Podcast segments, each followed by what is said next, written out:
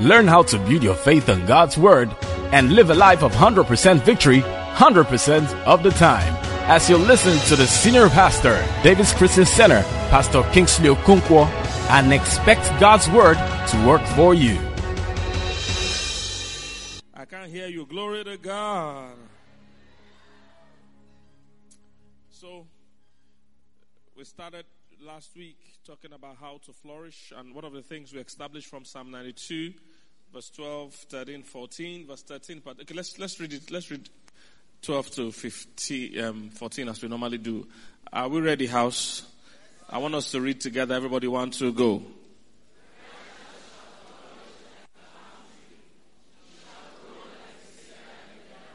Next verse.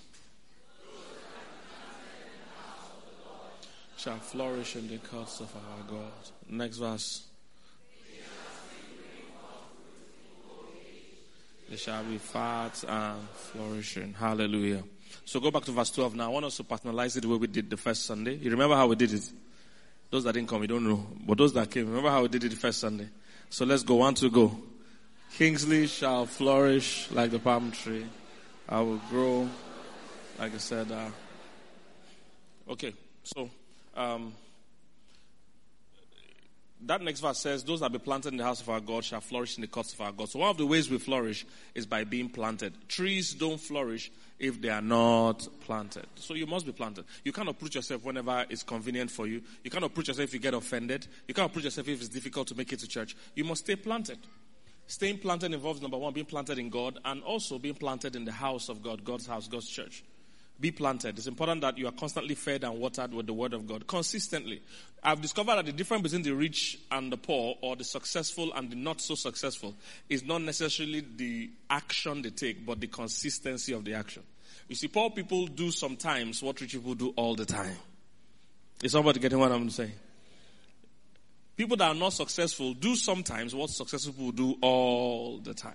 That's the difference. So it's the consistency, not the action. Uh, for you to grow wealth, for instance, you have to save. I don't think poor people generally don't save. They just don't do it consistently. Sometimes they're unable to, but they just don't do it. Is somebody getting what I'm saying?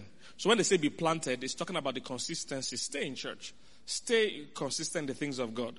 All right? Even when life goes up and down, even when your actions go up and down, just stay consistent. Before long, you will start to flourish. Is somebody getting what I'm saying? Trees don't uproot themselves. They stay in one place and before long they'll bear fruits. That will be your portion in the name of Jesus. So this second Sunday, we're going to look at something else also from that verse 12. It says, I noticed that when they were describing flourishing, they used the palm tree. But when they were describing growing, they used the cedar. So one of the things you need to do this year to flourish is to grow.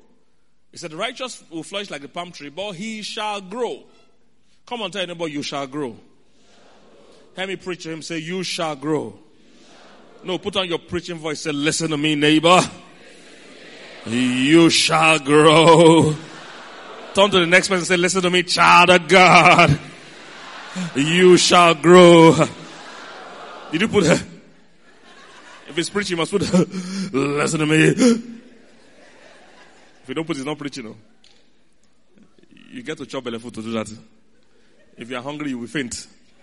If you do it three times, praise God. You shall grow. So you have to grow this year if you are going to flourish. I wish I could beg you, please grow. Please grow. Please grow. The cedar grows very high. That's one thing it's known for. It grows very high. They say you grow like, like a cedar in Lebanon. You have to grow. Uh, one of the things that, that I'm sure annoys God or even frustrates God, if that was possible, is when He sees His people not growing. If you are going to flourish, you have to grow. There's no two ways about it. You have to grow. And, uh, you know, the, uh, uh, Apostle Paul in the book of Hebrews was telling them that, you know, when you ought to be teachers, he said, you are still babes, still needing to be fed, still needing the milk when you ought to be teachers. So there's a time of your life, God expects that you even be teaching other people. God expects you to be teachers. Did you, you give me the scripture at all? Okay, you guys didn't collect. You must get everything. I want where it says where you ought to be teachers, specifically. He said, where you ought to be teachers, you, you are still, we're still having to teach you. He said, anybody that's unskillful in using the word, look at this. For when, for the time ye ought to be what? Teachers. So, listen to me. There's a time you ought to be teaching. Let me tell you, neighbor. Say, teacher. teacher. When will you start teaching? You see, because the, the, the, the model of Christianity we have here keeps people dependent forever. People are babies forever. They must keep, pastor must pray for me all the time, forever. Listen to me. Let me tell you how I judge my success. Oh. I judge my success. The more you don't need me, the more I feel I'm successful. The more you need me, I'm failing. I'm a bad pastor. If there's a long line of people waiting for me after service for prayer. If it's to greet me, yes, I like to greet. I can greet 100 people. But if it's that you have problem, that's why you're waiting for me on a long line. I feel I'm, I'm, I'm not succeeding. I don't know if you're getting what I'm saying. He said, when you ought to be teachers. Did you give that scripture? He said, for, for when, for the time you ought to be teachers, you still have need of somebody to teach you again. That which be the first principles of the oracles of God. And you have become such as have need of what? Milk and not of what? Strong meat. So I'm still having to teach you again. You ought to be teachers by now. You ought to grow. That's what they're saying in simply in simple terms. They're saying you ought to grow. How many you about you ought to grow? You ought to grow. Our design of Christianity makes people dependent permanently on their powerful man of God. No, no, no, no, no. The testimonies I love to hear is when you apply the word of God for yourself and get results. You know you're going to disciple your children. Hope you know this. If you are not growing, who is going to disciple them? Am I going to still disciple them? Is somebody get what I'm saying? One of my sons sent me a message yesterday that, oh, daddy, um, my daughter was one year old yesterday. You know? So, I can't pastor his children. I've pastored him. Is somebody get what I'm saying? You are going to disciple your kids. You are going to be able to lay hands on your kids. You are going to show your kids what you've learned of God. He said, when you ought to be teachers, you can't run from it. You have to be, at some point, be teachers. I don't know if you're getting what I'm saying. I pray for you that your children will know God through your life. That's how it ought to be. If you have walked with God, you've been born again for, eh, it's just sad. Some people are born again for so long, there's no difference. They are exactly where they started this journey. It's exactly where they are 10 years after. Freelance member, occasional member. I said, exactly five years. 10 you started here. This is where you use your permanent position.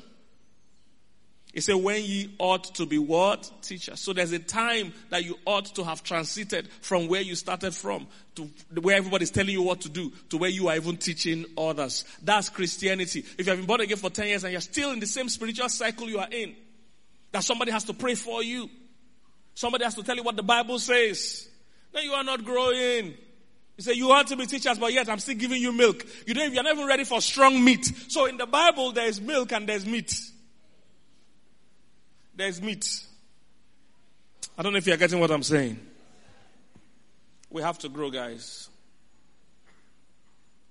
So, um, you know, the whole, the whole Nigeria is fasting this January. You notice, Abby? Which is a good thing, interestingly. It's just that again, I wish that we're growing. Fasting is a necessary spiritual exercise. If you're a born again Christian, really, you should, you, you, fasting should be a part of your life. It's not something that is either or. It's a constant part of your, your life. It's like an athlete that say he doesn't exercise. It's not, you, you must fast. It's, it's important. But again, I'm a bit bothered again about how we approach things in the body of Christ again. Is still pushing us far away. You know, there are people that, because I put some post up during the uh, during this week, and uh, the reaction I was saying, I know that some people don't know anything about fasting. You know, there are people that Christians actually think we fast to make God do things for us. Some of you are even here. You think you fast to make God do something for you.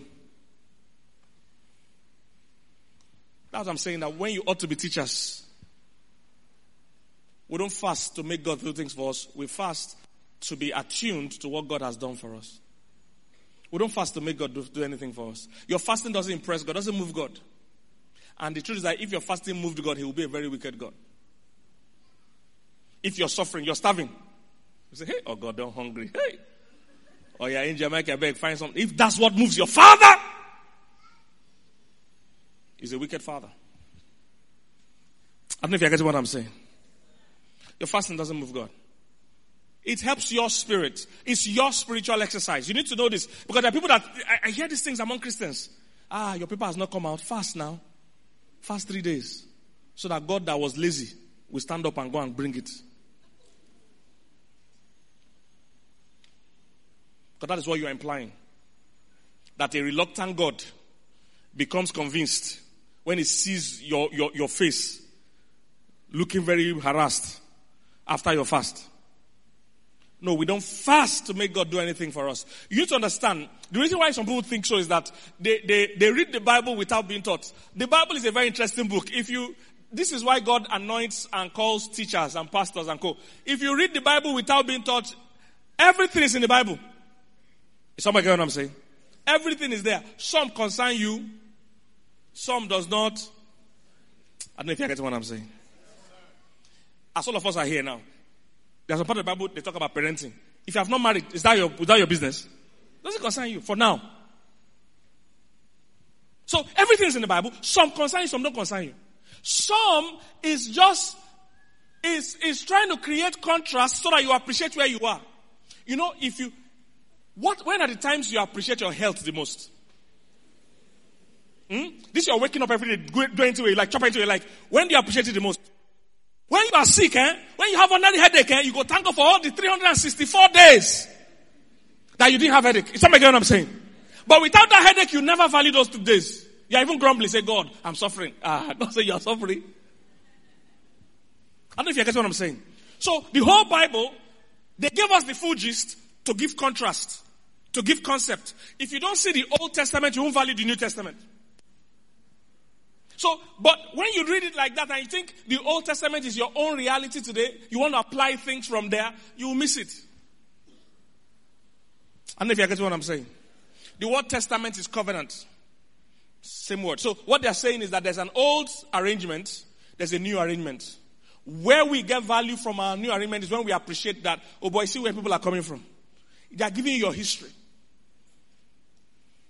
So the Old Testament believer, uh, worshiper is different from the New Testament worshiper. So you can't read everything across board. You can't apply everything. You need to look at how it applies to you where you are today in the scheme of things and in the, in the relationship with God you have.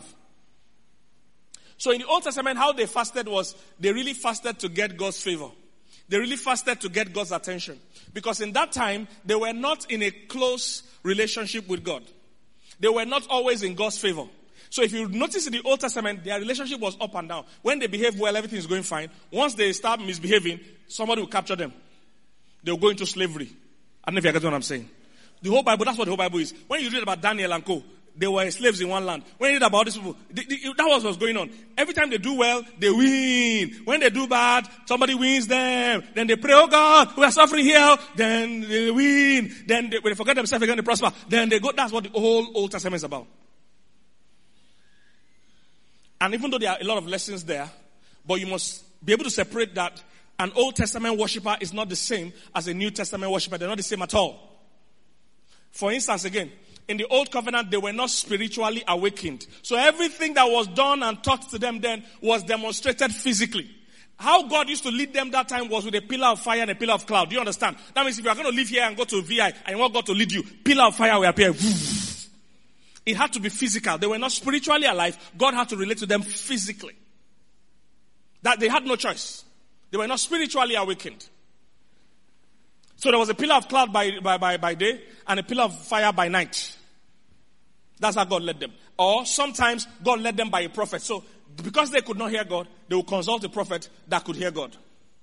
So the Old Testament prophet gives direction to your life. A New Testament prophet does not direct you. A New Testament pastor or preacher is not to, my real job is not praying for you. Hello, somebody. My real job is to introduce you to your father. I was talking to somebody in my house yesterday. I was explaining to her that imagine if I want to talk to my son because my children came as I was talking to her in the house. I said, imagine if I want to talk to this my son now. And I first go and talk to the neighbor down the road to come and tell my son. This is the structure Nigerian Christians have.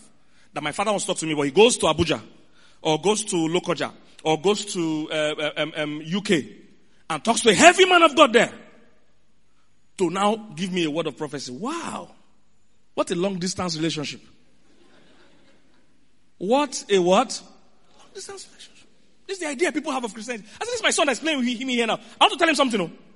I'll first call somebody in London. That tell my son, son, son, that food is ready. Picture the stupidity. That's not the structure. A, a, New Testament man of God does not hear God for you. His job is not even to pray for you. That's not his job. His job is to equip you, to connect you to your father. You, I don't know if I get what I'm saying. He's an elder brother telling you how your father thinks, interpreting for you things you might not know yet because you are growing. His, his job is never to take the place of an intermediary between you and your father. No. Let me show you Ephesians 4. Most of you that are regular here, you already know these things. Let's see the job of, of, of, of ministers of God so that it won't be that I'm just saying something out of the blues. Quickly, guys. He said he called some people apostles, prophets. So these guys, you guys didn't get the scriptures. You're slow now. I need you to be faster. And he gave some what? I can't hear you guys. He gave some people what? He gave some other ones what? He gave some what? He gave some what? He gave some what? This is what is called the fivefold ministry. So these are the people in ministry. You're either an apostle, a prophet, this and this. You are one of these things. Why did he appoint these people? See their work. Next verse. For what? I can't hear you. What's their job? The word perfecting means maturing. Maturing of saints. My job is not to pray for you. Why won't you talk to your father yourself? Why don't you want to talk to your father? Are you keeping malice to your father? Why don't you talk to your father? You are even the best person to describe exactly what you want. Why don't you talk to your father? Look at this. It says, the reason why he's perfecting the saints is so that the saints can do the work of ministry. And it says, for a defining word, the word they define is still building. My job is not to feed you. God wants to have a personal relationship with you. Is somebody getting what I'm saying? I can't hear you. Are you getting what I'm saying? So in the Old Testament, if they couldn't hear God, they either they, they have what they call Urim and Thummim. They have um, uh, pillar of cloud, pillar of fire. Then they also had prophets that they go and consult. But that's not how a New Testament believer lives. The New Testament is the real of the shadow that they had in the Old Testament. Again, on that example, in the Old Testament, you had to worship in a particular temple. You must go to the temple. No matter where you live, you must find your way to the temple. So when Jesus met that woman by the well, she was trying to argue with him about the temple. That you people say you worship in this mountain, you people just worship in that mountain. And Jesus said, the hour cometh, and now is. He said, the true worshippers will worship God in what? In spirit and truth. That means he's saying you don't have to go to any mountain. He said, you are now the temple of God. So you don't really go to church. You are church. Somebody's not getting what I'm saying. I say you are church now. Because you know, people that say, oh, I can't wear this thing to church. My brother, you are church. If you can't wear it to church, don't wear it anywhere because you are church. You are church. Now he lives inside. So you see, there's a, there's a transition from having a physical temple to now you being what? The temple of God. You are the te- So if you don't do this transition and you are saying, oh, I must go to one particular mountain, you, you miss the point. Then you're not growing when you do that. Hallelujah. You, you must grow. That's what I'm saying. You need to grow in, in how you appreciate things. So we don't fast to make God do things for us. No, no, no. You see, at that time, um, um, um, um, they, they, they, they were not at, they didn't have a permanent peaceful relationship with God. It was all based on their performance. So what God did for us in the new covenant is to upgrade us from servants to sons.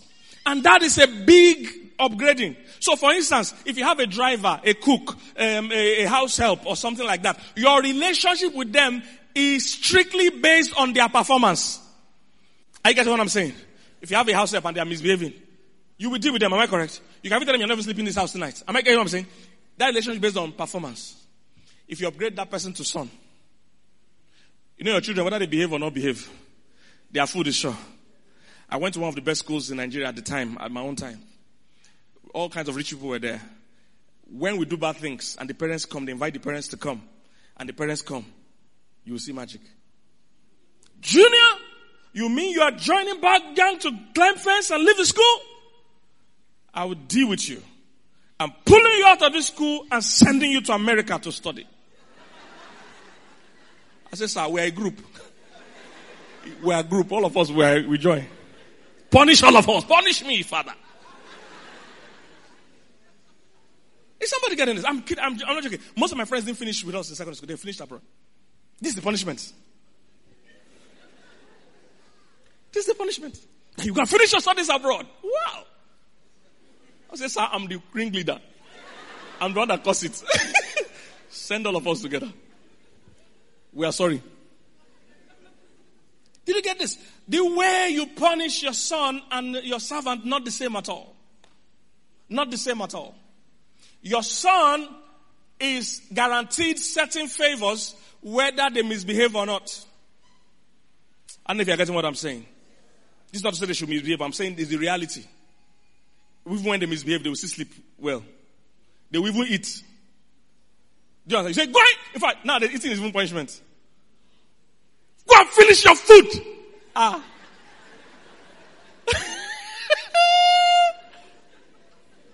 These children now, they should just be giving them knock for no reason. Because they don't know what they're enjoying. Just knock them. Give them knock too. For no reason. Because you don't know where, I'm coming from. I was counseling somebody the other time. I said, you, you, know, nowadays I hug my son every day. We hug. I would say, I love you, son, and everything. Say, I love you, dad. I said, my, my, my, my, my, my, my I didn't have that. The only physical touch me and my father had was when he was giving me knock. yeah, my father hug. How? Knock. That's the only physical contact we had. Is somebody get what I'm saying? Or did your father ever say, I love you? Did you hear that? the way your father tells you love you by saying, go to school. Is somebody getting what I'm saying? So, what happened is that in the old covenant we were servants of God. So, everything was performance driven. But he said, uh, for as many as received him, to them gave he what? Right or authority to become what? Sons of God. Big transition. Big transition. You are now a son. And no son needs to fast for his dad to do anything for him. Is somebody catching? So why do we need to fast? Why do we need to fast? Great, good question. Because you are full of yourself. Oh my God. I say you are what? You are full of yourself. You see, the average person is proud. You are pompous. You, you think too much of yourself. Even before you come to church. Who they look you? You know, for my caliber, I can't sell. Full of yourself. And John the Baptist said when he saw Jesus, he said, you must increase and I must what? Decrease. You, Lord, must increase and me must decrease. The reason why you can't walk in all of God, God's best for your life is that you are too much in your life. Too stubborn, too willful. You know too much. You know, you can't listen to it. Nobody can talk to me. Nobody can, you are, it's, and it's your, it's your nature. When you fast, what you are doing is that you are starving your physical body and your mind is getting weaker because at every point in time there are three voices in your life your flesh, your soul, and your spirit. When you fast, you are quietening the other two.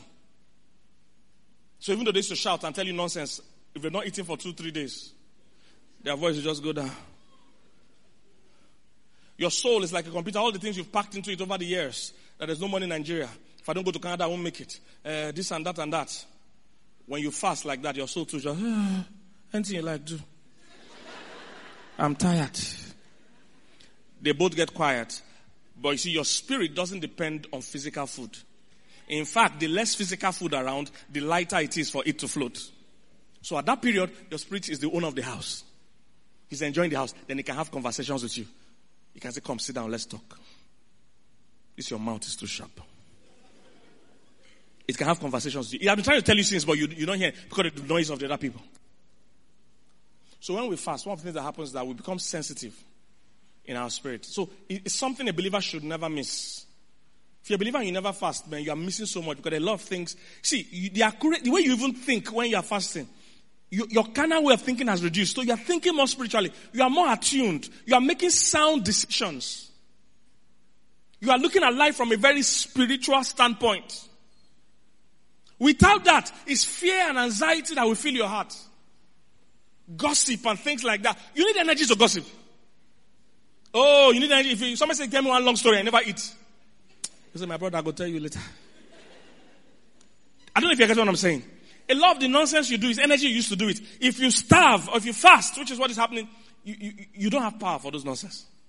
And your spirit doesn't depend on food, so he's happy. He feeds on the word. So fasting is not actually not eating. It's actually not eating so that you can eat spiritual food. Not eating physical food so that you can eat spiritual food. Because some people say they are fasting, but they're also not reading the Bible. They're also not praying. Then you're not fasting, you are starving. If all you are thinking about throughout the fast is what you used to break. You know, some people, they are, they are just checking the thing. When I go break today, eh? mm. pap, I go buy pap. Then beans, bread. If that's what you are meditating on, then you are not fasting. You see, if you are busy checking time to see when you can break it, then you're not fasting. The whole idea of the fasting is not just that you are staying away from food, it's because you are saying so much in the Word of God that you don't have time or energy to put on food. That's why. It's not just I'm running from food. No. Your praying and studying the Word is more important during a fast than you're not eating. Because God is not marking attendance for you. He's not impressing God. Because of you know, fasting for them is a challenge. How many, how many days in I fast for one church? 21 days. On a small now. I own 70 days. We senior on and now we be. No. Nobody's giving you a word for it. God doesn't care. It's for you. It's your own spiritual fitness. It's not making God decide to do something for you that he wasn't doing before. That when he sees you suffering, say, ah, this boy don't lean. Make a do one for him. You see, you are, you are actually defaming God's character when you talk or think like that. You are painting him as a very bad person. Because you won't do that to your children. You are painting him as very bad. You are giving impression to people as if he's a God that needs your suffering. You don't understand. If you know the suffer Jesus suffered, to be saying God is suffering you again. This is a heavy lies we lie on God in Africa. Do you know the suffer that Jesus suffered? They flogged him and they stripped him naked. Though. He trekked carrying his cross for, for long distance. Oh. That suffering was not necessary, it was just for you. Then you now want to suffer your own. See, like I told you in the old covenant, they were not in a relation, they were not in a peaceful, a permanently peaceful relationship with God, so they had to perform. In the new covenant, Ephesians chapter 2, he said, He is our, let, let, let's read it guys. He said, You who were once far off. Before now, we actually did have a long distance relationship with God. We were far off. We were not close to Him. See it. Even, uh, no, no, I want, I don't know how they will help me give you how the scripture flows. He said, You who were once afar off have now been made near. DJ, give me all those things. You who were once far off have now been made near by the blood of Christ. DJ, guy. Okay. Thank you. He says, but now in Christ Jesus, ye who sometimes were what? I can't hear you were what? Far off. You are now made what? You are made near. That's what I mean. You are made near. Do you see this? By how? Is it by your suffering? No. It's by the blood of Christ that you are made near. See the next verse. It says, for he is what? Our peace. What they mean by his our peace is that he is our settlement. You see, you can be close to someone but not be in good terms with them. I don't know if you're getting what I'm saying. So what they're saying here is that we are not only close to God, but we are in good terms with Him. Permanently. Oh. It's not, it doesn't change based on what you did yesterday. No. If you're a born again Christian, you are permanently at peace with God. Not because of you. They say He, Jesus Christ, is our what? Peace. Have you ever owed somebody before? You have owed somebody. Let me see your hand. You've owed somebody that is your friend. That owing thing is bad. Most strong relationships become weak after owing. If it's not well handled.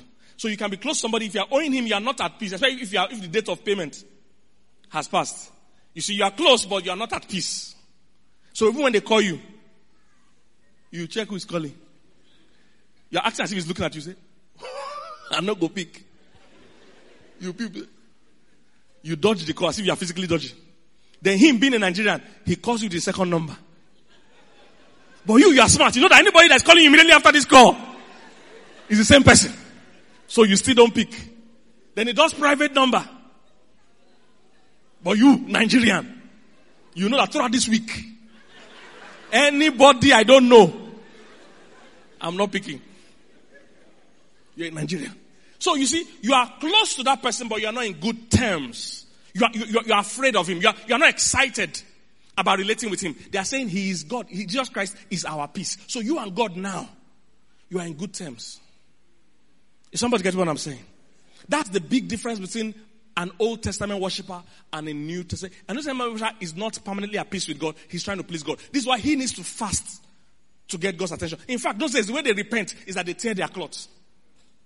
Like I told you, they are very physical beings because they were not spiritual. So they had to demonstrate everything physically. So they would tear their clothes and pour ashes on their head. Imagine somebody now in church say, repent. Who wants to repent? And he come and tear his clothes.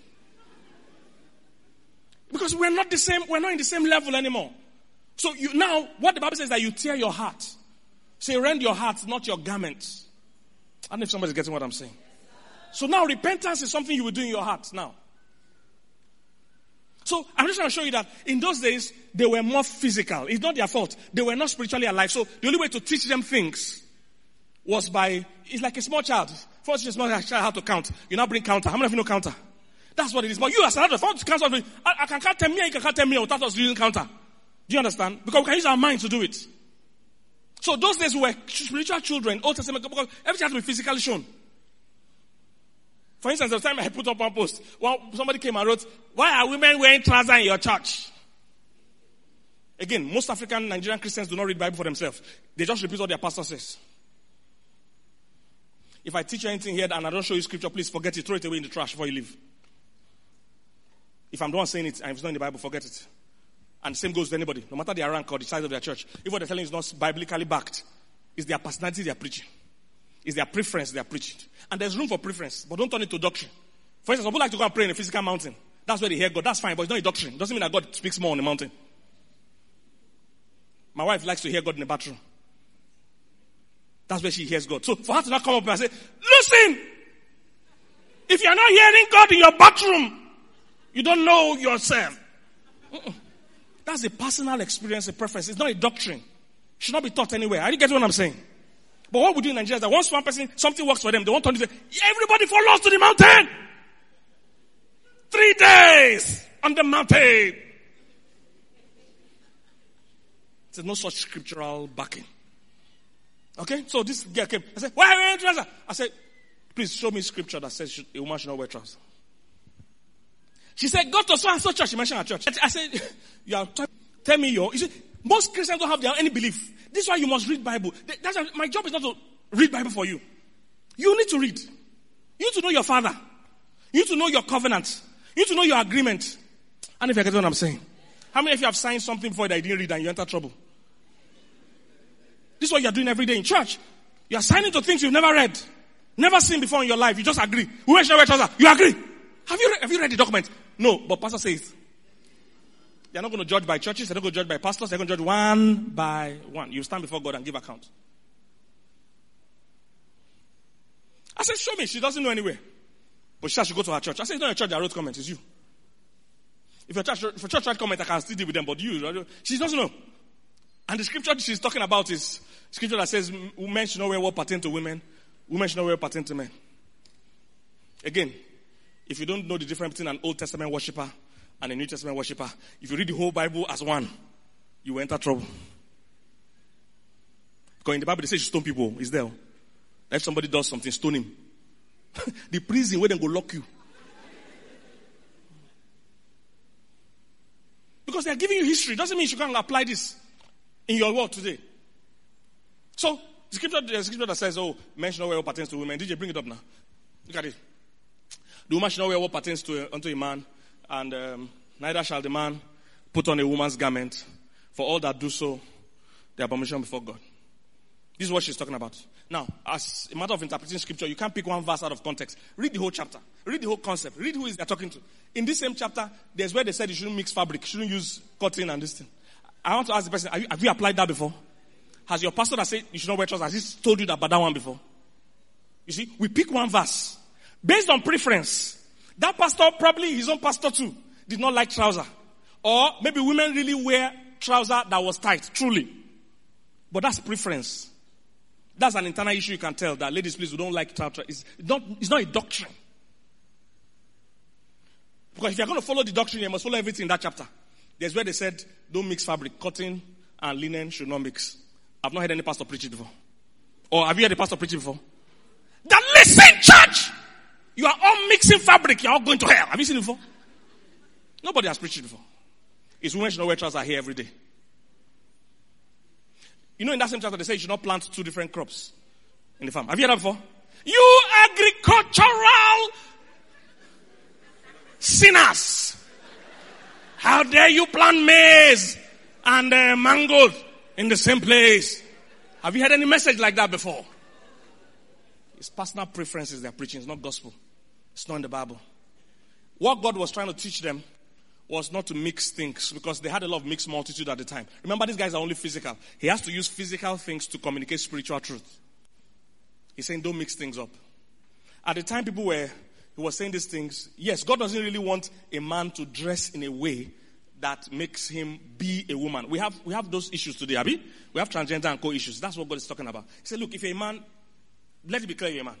Don't try to make yourself a woman. It's not really about the dress, it's about the intention and the motive. Because at the time the scripture was written, men used to wear jalabia, gown, and try gedu. And women wear things like trouser. So you can't translate that to mean don't wear trouser, don't wear, no, no, no. God is not interested in those things. A woman wearing trouser doesn't change her spirituality. And I was in Winnipeg this Christmas. Went to see our volunteers there. In Winnipeg, cold, they catch cold. You don't see where cold, said the freeze, boy, see colds. when the snow still come with wind, as in you see snow, but now wind they blow. So you never know trying to dodge. Are you dodging the snow? Are you dodging the wind? Heavy cold, as you put your leg inside is, is, two, two, feet of snow. Then you are a woman now, you want to wear skirt in that place. your dead body no go forgive you. They say, you kill me for nothing. You say you want to wear skirt because they say it's only skirt you can wear. You're not impressing God with those things. Is somebody getting what I'm saying? So let's let's stay with what Scripture really says. Uh, scripture never contradicts itself. Everything everything they tell you as a doctrine, please check in the light of other scriptures. You find out that something is just hanging on its own. Leave it first until we understand it better. It can't be saying that thing you are trying to say. Is somebody getting what I'm saying? Let me start to round up. So, so when we fast, we're actually not just starving, but we're taking the time out. You can fast anything. You can fast TV. You can fast your phone. You can fast social media. You can fast work. You can fast anything. Just the idea is that you're concentrating on spiritual things at that time of your life. So if you're fasting and you're not praying, you're wasting your time. If you're fasting and you're not studying the word of God, you're, you're starving. If you're fasting and you are so hungry, you can't read the Bible. You are so hungry, you can't pray. Go and eat one slice of bread. One slice. Oh, and have energy to pray. It's more important that you pray than that you starve. Because somebody else will say, are you praying? No. Have you fast? Have you read Bible? Uh, what are you doing? I'm waiting for six o'clock. Go and eat. Go and eat. Or drink coke. Get some energy in your system and go and pray. I know, so, I know the churches don't tell you this thing, but many people have died doing 40 days, 40 nights dry fasting. I'm a pastor, I will tell you the truth. I mean die, you're not going to die. Proper die, burial, die, burial. And what killed them? They were doing 40. They didn't realize that in the Bible, when people did 40 days, all the people that they recorded that did 40 days and 40 nights were doing supernatural fast. So the first one, let me give an example, was Jesus Christ. Say he was led of the Holy Spirit into the wilderness. It was a supernatural fast. It's not a normal fast, a human being like you can just enter. You will die. Elijah and Moses and other people that did this. For Moses, for instance, he was in God's presence. He came out with a tablet of what God wrote. When he even came, they couldn't even look at his face. When you are in God's presence, time and space is suspended. So, so, so this was like, it's like when the Bible says a thousand years like one day and one day is like, when you are inside, in eternity, there's no day and time. In eternity, there's no day and time, there's no hour, there's no distance. I don't know if you get what I'm saying. So that's what, so those guys were not doing the kind of fast me and you are doing. So if you just go 40 days, 40 nights, you don't eat anything, you don't drink anything, hmm. They will carry on a stretcher. I'm telling you, there are many cases, they just don't, those kind of cases, churches don't announce it, but real cases that to rush person to the pastor. He says, what's, what's wrong with him? He's like, he can't talk, he can't breathe, he's unconscious. What's wrong with him? He was fasting for and 40 nights. By day 18 or uh, whatever, he has gone. And they pray and pray, rushing to hospital. He, he didn't come back. Proper die, you oh, not be say one die, he die. But they won't announce it, they will still declare on that fast next year. No if you get to the point where you are never, you don't even know your name, say, who are you? you say, I don't know. Drink Coke. Drink Coke. We'll continue tomorrow. you say, who are you? you say, I don't know. Drink Coke, yeah? don't kill yourself. Don't kill yourself. Praise God. I beg. Some people say, ah, if you're having, if you're, if you're fasting, you can't, you can't have sex. It's because many people still see sex as a dirty thing. You committed so much sin when you were an unbeliever. So you see sex as dirty. So you think sex is unholy. Sex is one of the holiest things that there is. Sex is, sex is also worship. In, in, those, in those Bible days, they had what they called temple prostitutes. All those other hidden gods. They had what they called temple. So when they have their own temple, they have prostitutes in the temple. People come as part of worship. They pay money and sleep with the prostitutes in the temple. So sex has always been part of worship. Sex is the only time for a married couple is really one, spirit, soul, and body. And that's, that's when you're mirroring the image of God. So sex is not holy. So everything God makes is holy. Whatever God does is good and perfect. Every good and perfect gift comes from the Lord. So God didn't create them dirty. It's because you have a dirty mindset of fornication. So you see sex as a distraction that when you're fasting, you don't want to distract yourself. Are you kidding? Sex is one of the things that can even get you concentrating more on your fast.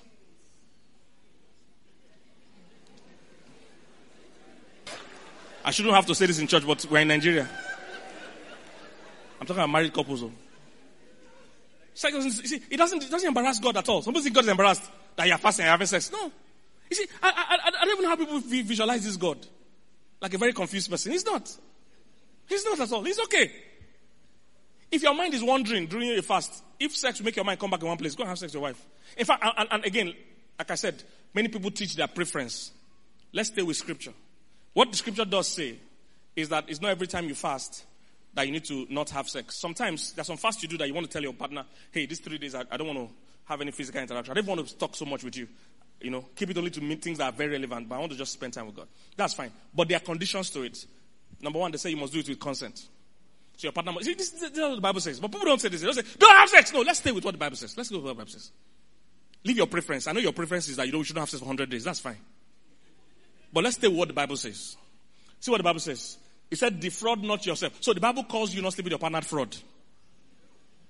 As in, EFCC should be aware of you. Why are they calling it fraud? If you read the previous verse, it said, it's your duty.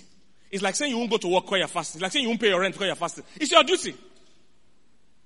You should do it whether or not you're fasting. So they said, um, the, um, give me where they said, the husband should fulfill his marital what? Duty. You see, it's, it's not, it's not up to you. I, I want to fast 100 days without sex. That's your concern. If your partner wants sex, you must do your duty.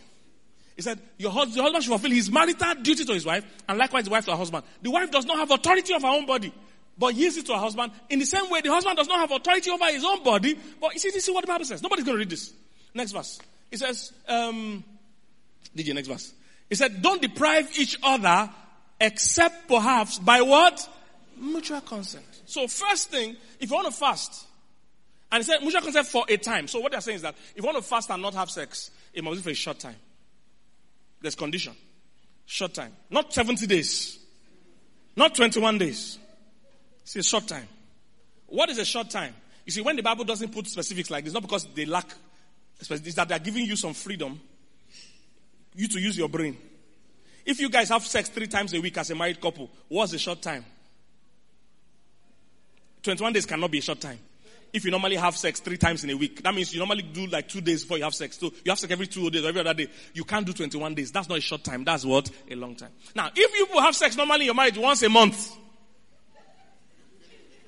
which is bad and unhealthy, it's unhealthy for a married couple, but that's not today's topic. If you do that, then if you fast 21 days, that's not, that's normal. I don't know if you get what I'm saying. So the Bible left this liberty. I see Bible don't, don't mention specifics, it's not because they lack the sense to do so. It's that Apply it to your reality.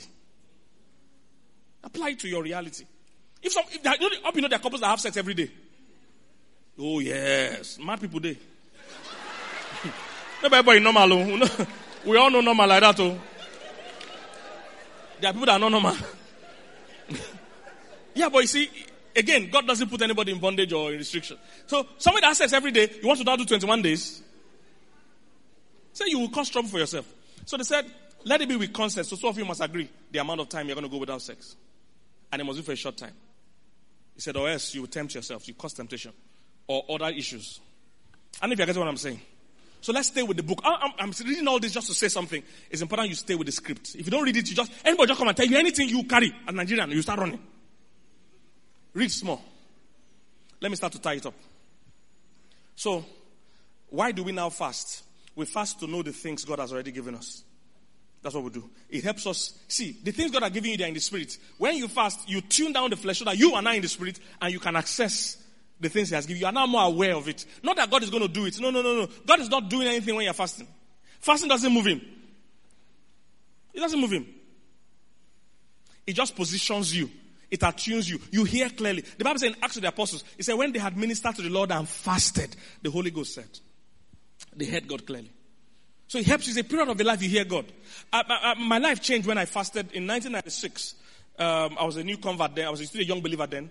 You know, I went on a fast. It wasn't, I wasn't fasting for anything like most people do today. Everything, every time they are fasting breaks for something. I want my documents to come out. I want my visa to come out. I want my job. No, no, no, no. You can fast just to be closer to God, to, to be more aware of, of spiritual things.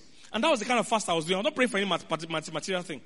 And I was doing dry fasting alternate days. So would, on Monday, I would do dry fasting, morning to night. Don't eat anything, don't drink anything. Then on Tuesday, the next day, I would drink a little water and eat something very light, not food. So, uh, something very light, just to give me some energy to see pray. Then the next Wednesday, I'll go again all day, not eating. I was doing alternate days like that. Again, there are no rules to fasting. There's no way God said fasting must be dry or it must, it, it allows you. The important thing is to focus on the real thing you are trying to achieve with it. So for me, it was important I pray. So I didn't want to do um, two weeks not eating or not drinking at all. I'll be too tired. I want to pray. I want to study the Bible. So I'll do a whole day on Monday. Next day I'll eat light. Wednesday I'll do a whole day again. That's what I was doing. In the course of that fast, I wasn't praying for any material thing. Not shoe, not bread, not wife, nothing. In the course of that time, that's when God spoke to me about ministry, about DCC, and about all that. So it changed the course of my life. It changed the course of my life. So that's what you should be focusing on, on the fast we are doing this month. What I think God wants you to do this year. What are some moves He wants you to take? What are things He wants you to stop doing? Some things He wants you to start doing. God is not impressed by your punishment. I've shared the story many times here. There was a time I, I, I, had a confusion about ministry, something I should do or should not do. And it was causing, it was distracting me a lot. It was becoming worrisome. So I declared a fast. I came to the people in the house that day. I said, look, I'm fasting, guys. Um, keep, you know, keep my food away and all that. I'm not eating. I'm fasting. So I entered my room, locked my door with my Bible and everything, locked my door. As I entered the, the, the room, locked my door, the, as I opened my Bible, the first chapter, the first verse I opened, answered everything I was asking. Incredible detail. What remains was for my name to be there. The detail was too scary. You know it was God answering. The moment I got that, I closed the Bible, prayed over it, told them to bring my food. You're like, ah, you're not fasting again? No. No, I'm not. I'm not punishing I'm not here to punish myself. I've gotten what I'm looking. See, if you want direction, you've gotten it. Why you? Who's, who's, who's marking? You think I'm scoring you? Hey, say champion. Already, you know, think it's like computer game. They're saying higher score, beat higher score. The reigning champion in Benin is uh, John. Nobody's counting. I don't know if you getting what I'm saying. Now, if it's a church declared fast, it's important you go ahead with it. This was my own personal fast, so I'm the author and the finisher. So I finished it when it, the issue was resolved. Is somebody catching it? Nobody's punishing you. Nobody's marking your script. So um, we, we, fast to get close to God. So um, it's not because God will do things for us. If you look at it in scripture, the principle for getting things from God is asking and believing. That's the principle. Anytime you want something from God, all God says is ask me and believe you have it. That's the principle for asking. Uh, Matthew 7 7, it says, ask and you shall receive. Mark 11 24, it says, what things you have desire when you pray, believe you receive it and you shall have it. I can give you on and on. The principle of receiving from God is asking Him, not fasting, not suffering. Asking Him. You fast so that you are in tune. Hallelujah. Ask and you shall receive. And he even gave us a screening test in that Matthew 7. He said, How many of you here, parents, if your son asks you for bread, you give them a stone? MK. Where's the? Where's King? King is there, your son. Has he eaten this morning? What did he eat? Cereal, have you? Why didn't you give him sand? Did he fast before he got the Siri? Did he plan with you yesterday about the Siri? So you, by yourself, yesterday, you planned how he will eat today. He's just playing about. You are better than many people's God, though. Many people's God, they don't suffer. He doesn't think what they will eat. He's shocked that they even want to eat. This, this, this defamation we're giving God. Defamation. Africa, we, we lie would put on God. Heavy. God has said I will lie on both of them. All, we just lie on both of them. See it. Give me Matthew 7. He said, he said, he said, how many of you here? He said, he said, what man is there of you whom if his son asks bread, we give him a stone. Is there anybody here like that that has a son? If he asks bread, give him a stone. Ah, all of you are better than these people. See the next exam. He said, or if he asks fish, we give him snake. Anybody here like that? Ah, you are trying.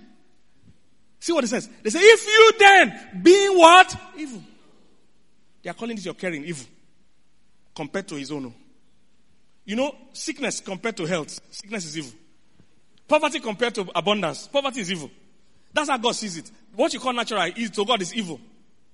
He said, if you then being evil, know how to give good gifts to your children, how much more shall your heavenly father which is heaven give what? Good things. To them that fast. No, now. To them that fast 21 days minimum. What did they say? So the rule for receiving from God is what? Asking. You are fasting so that you are in tune. You are fasting so that when you ask, if there's a direction to how to go and collect it, you are in tune to hear. You are sensitive. That's what asking, that's what fasting does for you. It doesn't impress God. It doesn't make God do something he doesn't want to do. Somebody get what I'm saying? Last scripture as I close. And I think the problem for many believers is that every time they pray, what they are imagining, what they are imagining, Babs, bring your chair and come on the stage. What many Christians are imagining when they pray, let me tell you. And if, if I can help you shift it, if I can help you shift it to revolutionize your walk with God. What many, sit down, put the chair here sit down. What many people are thinking that was happening is that when you pray, please can we pray? Just be praying, even if it's fake prayer. Just be saying, oh God, do something. Just fake one. Please help me. I need audience. Say, do it. Say, Babs, do it. Babs, do it. So this is the idea. Continue. This role, at least help me. So the idea many people have is that these Babs do like I do other things. Ah, he's not hearing. Yeah.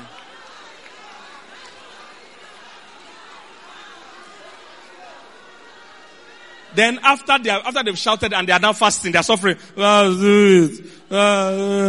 uh, then you see, he, he, he, has now he has now pitied them. He now says, reluctantly, reluctantly, yeah, you're not looking reluctant, self. You're too happy. reluctantly, you know, yeah, this is it. He now goes to try and do it. This is the idea people have. this is the idea people have. That is their prayer. And how much they shout, and that will make God now stand up and decide to go and do it. At all.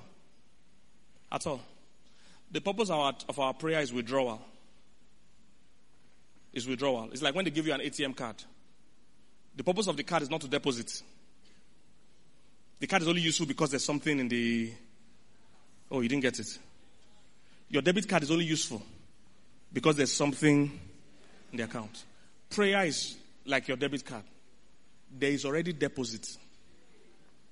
Everything you will ever need, listen carefully, guys. Everything you will ever need has been provided. Not is going to be provided, though. Has been what? He said he has given us all things that pertain to life and godliness. See, he has blessed us with all blessings already in heavenly places. So, what God has done is that He has done everything you need. That's why if you are praying for a husband now, for instance, they're not going to they're not going to start giving but Hey, who go born? Who go born this girl husband now? Is that what they're doing? That husband already what exists. If you're praying for a car, they're not going to manufacture a car today for you. The car already. You just finished NYSC, you're praying for a job. God's not going to say, Hey, in Jamaica, do you know Linda needs a job? Why not tell me she needs a job? Oh, or you're getting any free land in VI? Let's buy land and start one company so that she can have job. Is that what happened? The company you're going to work, most likely, already what? Exists. Everything you're going to ask for is done. The reason why you exist already. So John 3.16. We'll close now and that's with that scripture. John 3.16. I told you every time you see a, a principle, it must, it must, it must be spread all over scripture, not just in one place. John 3.16 is my favorite scripture. In fact, my car number plate is 316 because I love this scripture. The Bible is summarized in John 3.16. Anything anybody is sharing with you that is not in line with John 3.16 is not, is not Bible based. So number one, he said, for God so what? Love the world. I don't want to go into love today. Let's leave love. That he what? I can't hear you. That he what? Did they say he is going to give? He what? Gave his only son that whosoever does what? Should not what? But what? Have. What I told you initially was asking and believing is how we get things done. In this scripture, gave and believe, which one comes first? You're not sure? Is there, is it's open exam? In this scripture, gave and believe, which one comes first?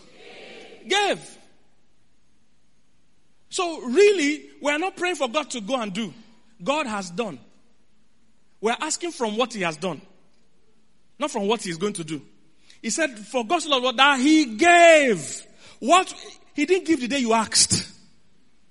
Oh, somebody understand that. The day you asked God to come to your life, is that the day He just came to die? They just sent in, sent in, sent in, sent in, transfer them, Okada, use your Okada, make go, go, go, make go die. Somebody want, is that what they did? He gave. One day you came to realization and you asked, but he does, they have already gave. They have given. When he gave, he said, you believe, then you receive. He has given since. He has given since. A popular scripture people use in Matthew. They said, This kind goeth not out but by prayer and fasting. That when we fast, we deal with strong demons. It's not biblical. Remember the story? One guy came. He had a son that was lunatic. That's how he said it. He said his son is lunatic. That the guy will enter into fire and also enter into water. Same guy. Maybe same day. Say, Lord, have mercy on me. For my son is a lunatic and so vexed. Oftentimes he fall into the fire and often I fall into the water. Next verse. He said, and I brought him to the disciples that they could cure him. Next verse. He says, then Jesus answered and said, Oh what? Faithless and poor generation. How long will I be with you? How long will I allow you or suffer you? Bring him hither to me. Next verse. And Jesus did what? Rebuked the devil and he did what? Departed out of him. And the child was what? Cured from that very hour. And I like the disciples. See, they were very smart. They said, bro, say, they called him apart. The Disciples came just apart. I said, bro, say, I said, why could we not what? Cast him out. And Jesus answered them. So let's stay with what Jesus said. You see, people say, oh, if you don't fast, demons will answer you. Mm-mm. Please stay with scripture. Stay with, you must read. Stay with scripture. And Jesus said to them, because of what? Why could they not cast the devil out? Why could they not cast the devil out? Don't be afraid. It's open exam. It's there. Look up if you don't know. Why, why could they not cast the devil out? Unbelief. Is there anything about fasting there now? He said they couldn't cast it out because of their unbelief. And he continued talking to them about faith and unbelief. To show you that that's the topic. He said, Verily I say unto you, verily means I swear. Verily I say unto you, if you have faith, as you only use verily when he knows they will struggle with believing what he's saying. He said, Verily I say unto you, uh, if you have a grain of mustard, mustard, seed, if you have faith as a grain of mustard seed, it's smaller one of the smallest seeds ever. Said, You shall sail to this mountain, what? Remove yonder place, and it shall remove, and nothing shall be what? What makes nothing impossible to you? What makes nothing impossible to you? Is it fasting that makes nothing impossible to you? It's faith. The topic here is faith. Now, when he finished saying this, see what he now said. He said, How be it? This kind goeth not out, but by what? What was he saying? Was he saying that if you don't fast and pray, this one will not go out? No. What he was saying is that, look, you're not going to build the kind of faith you need if you never spend time praying and fasting, spending time in devotion. You see, you don't build your faith the day you need it. So that's why this January fast is good for you because you don't know what's going to happen this year to you.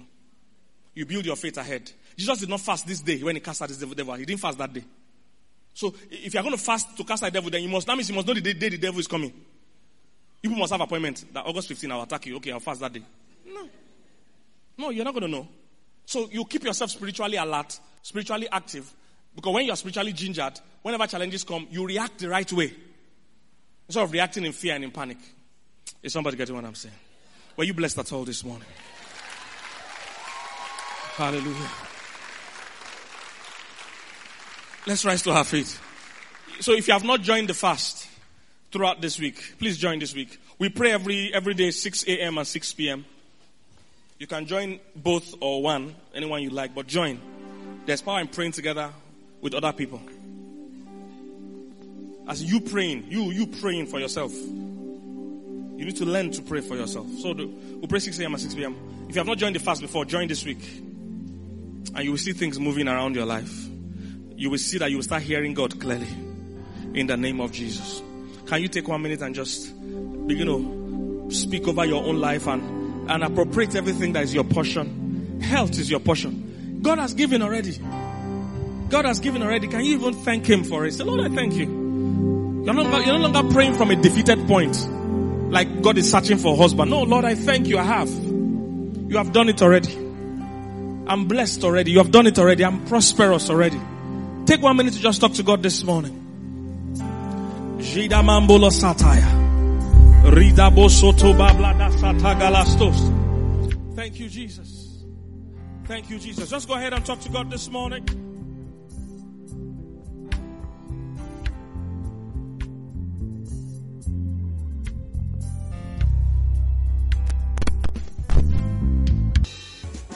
We know you've been blessed by this message. To order a copy of this message or any of our messages, you can call us on 080-777-14411 or 080-777-14412. Or you can visit our website on www.davidschristiancenter.org. David's Christian Center, home of victorious people.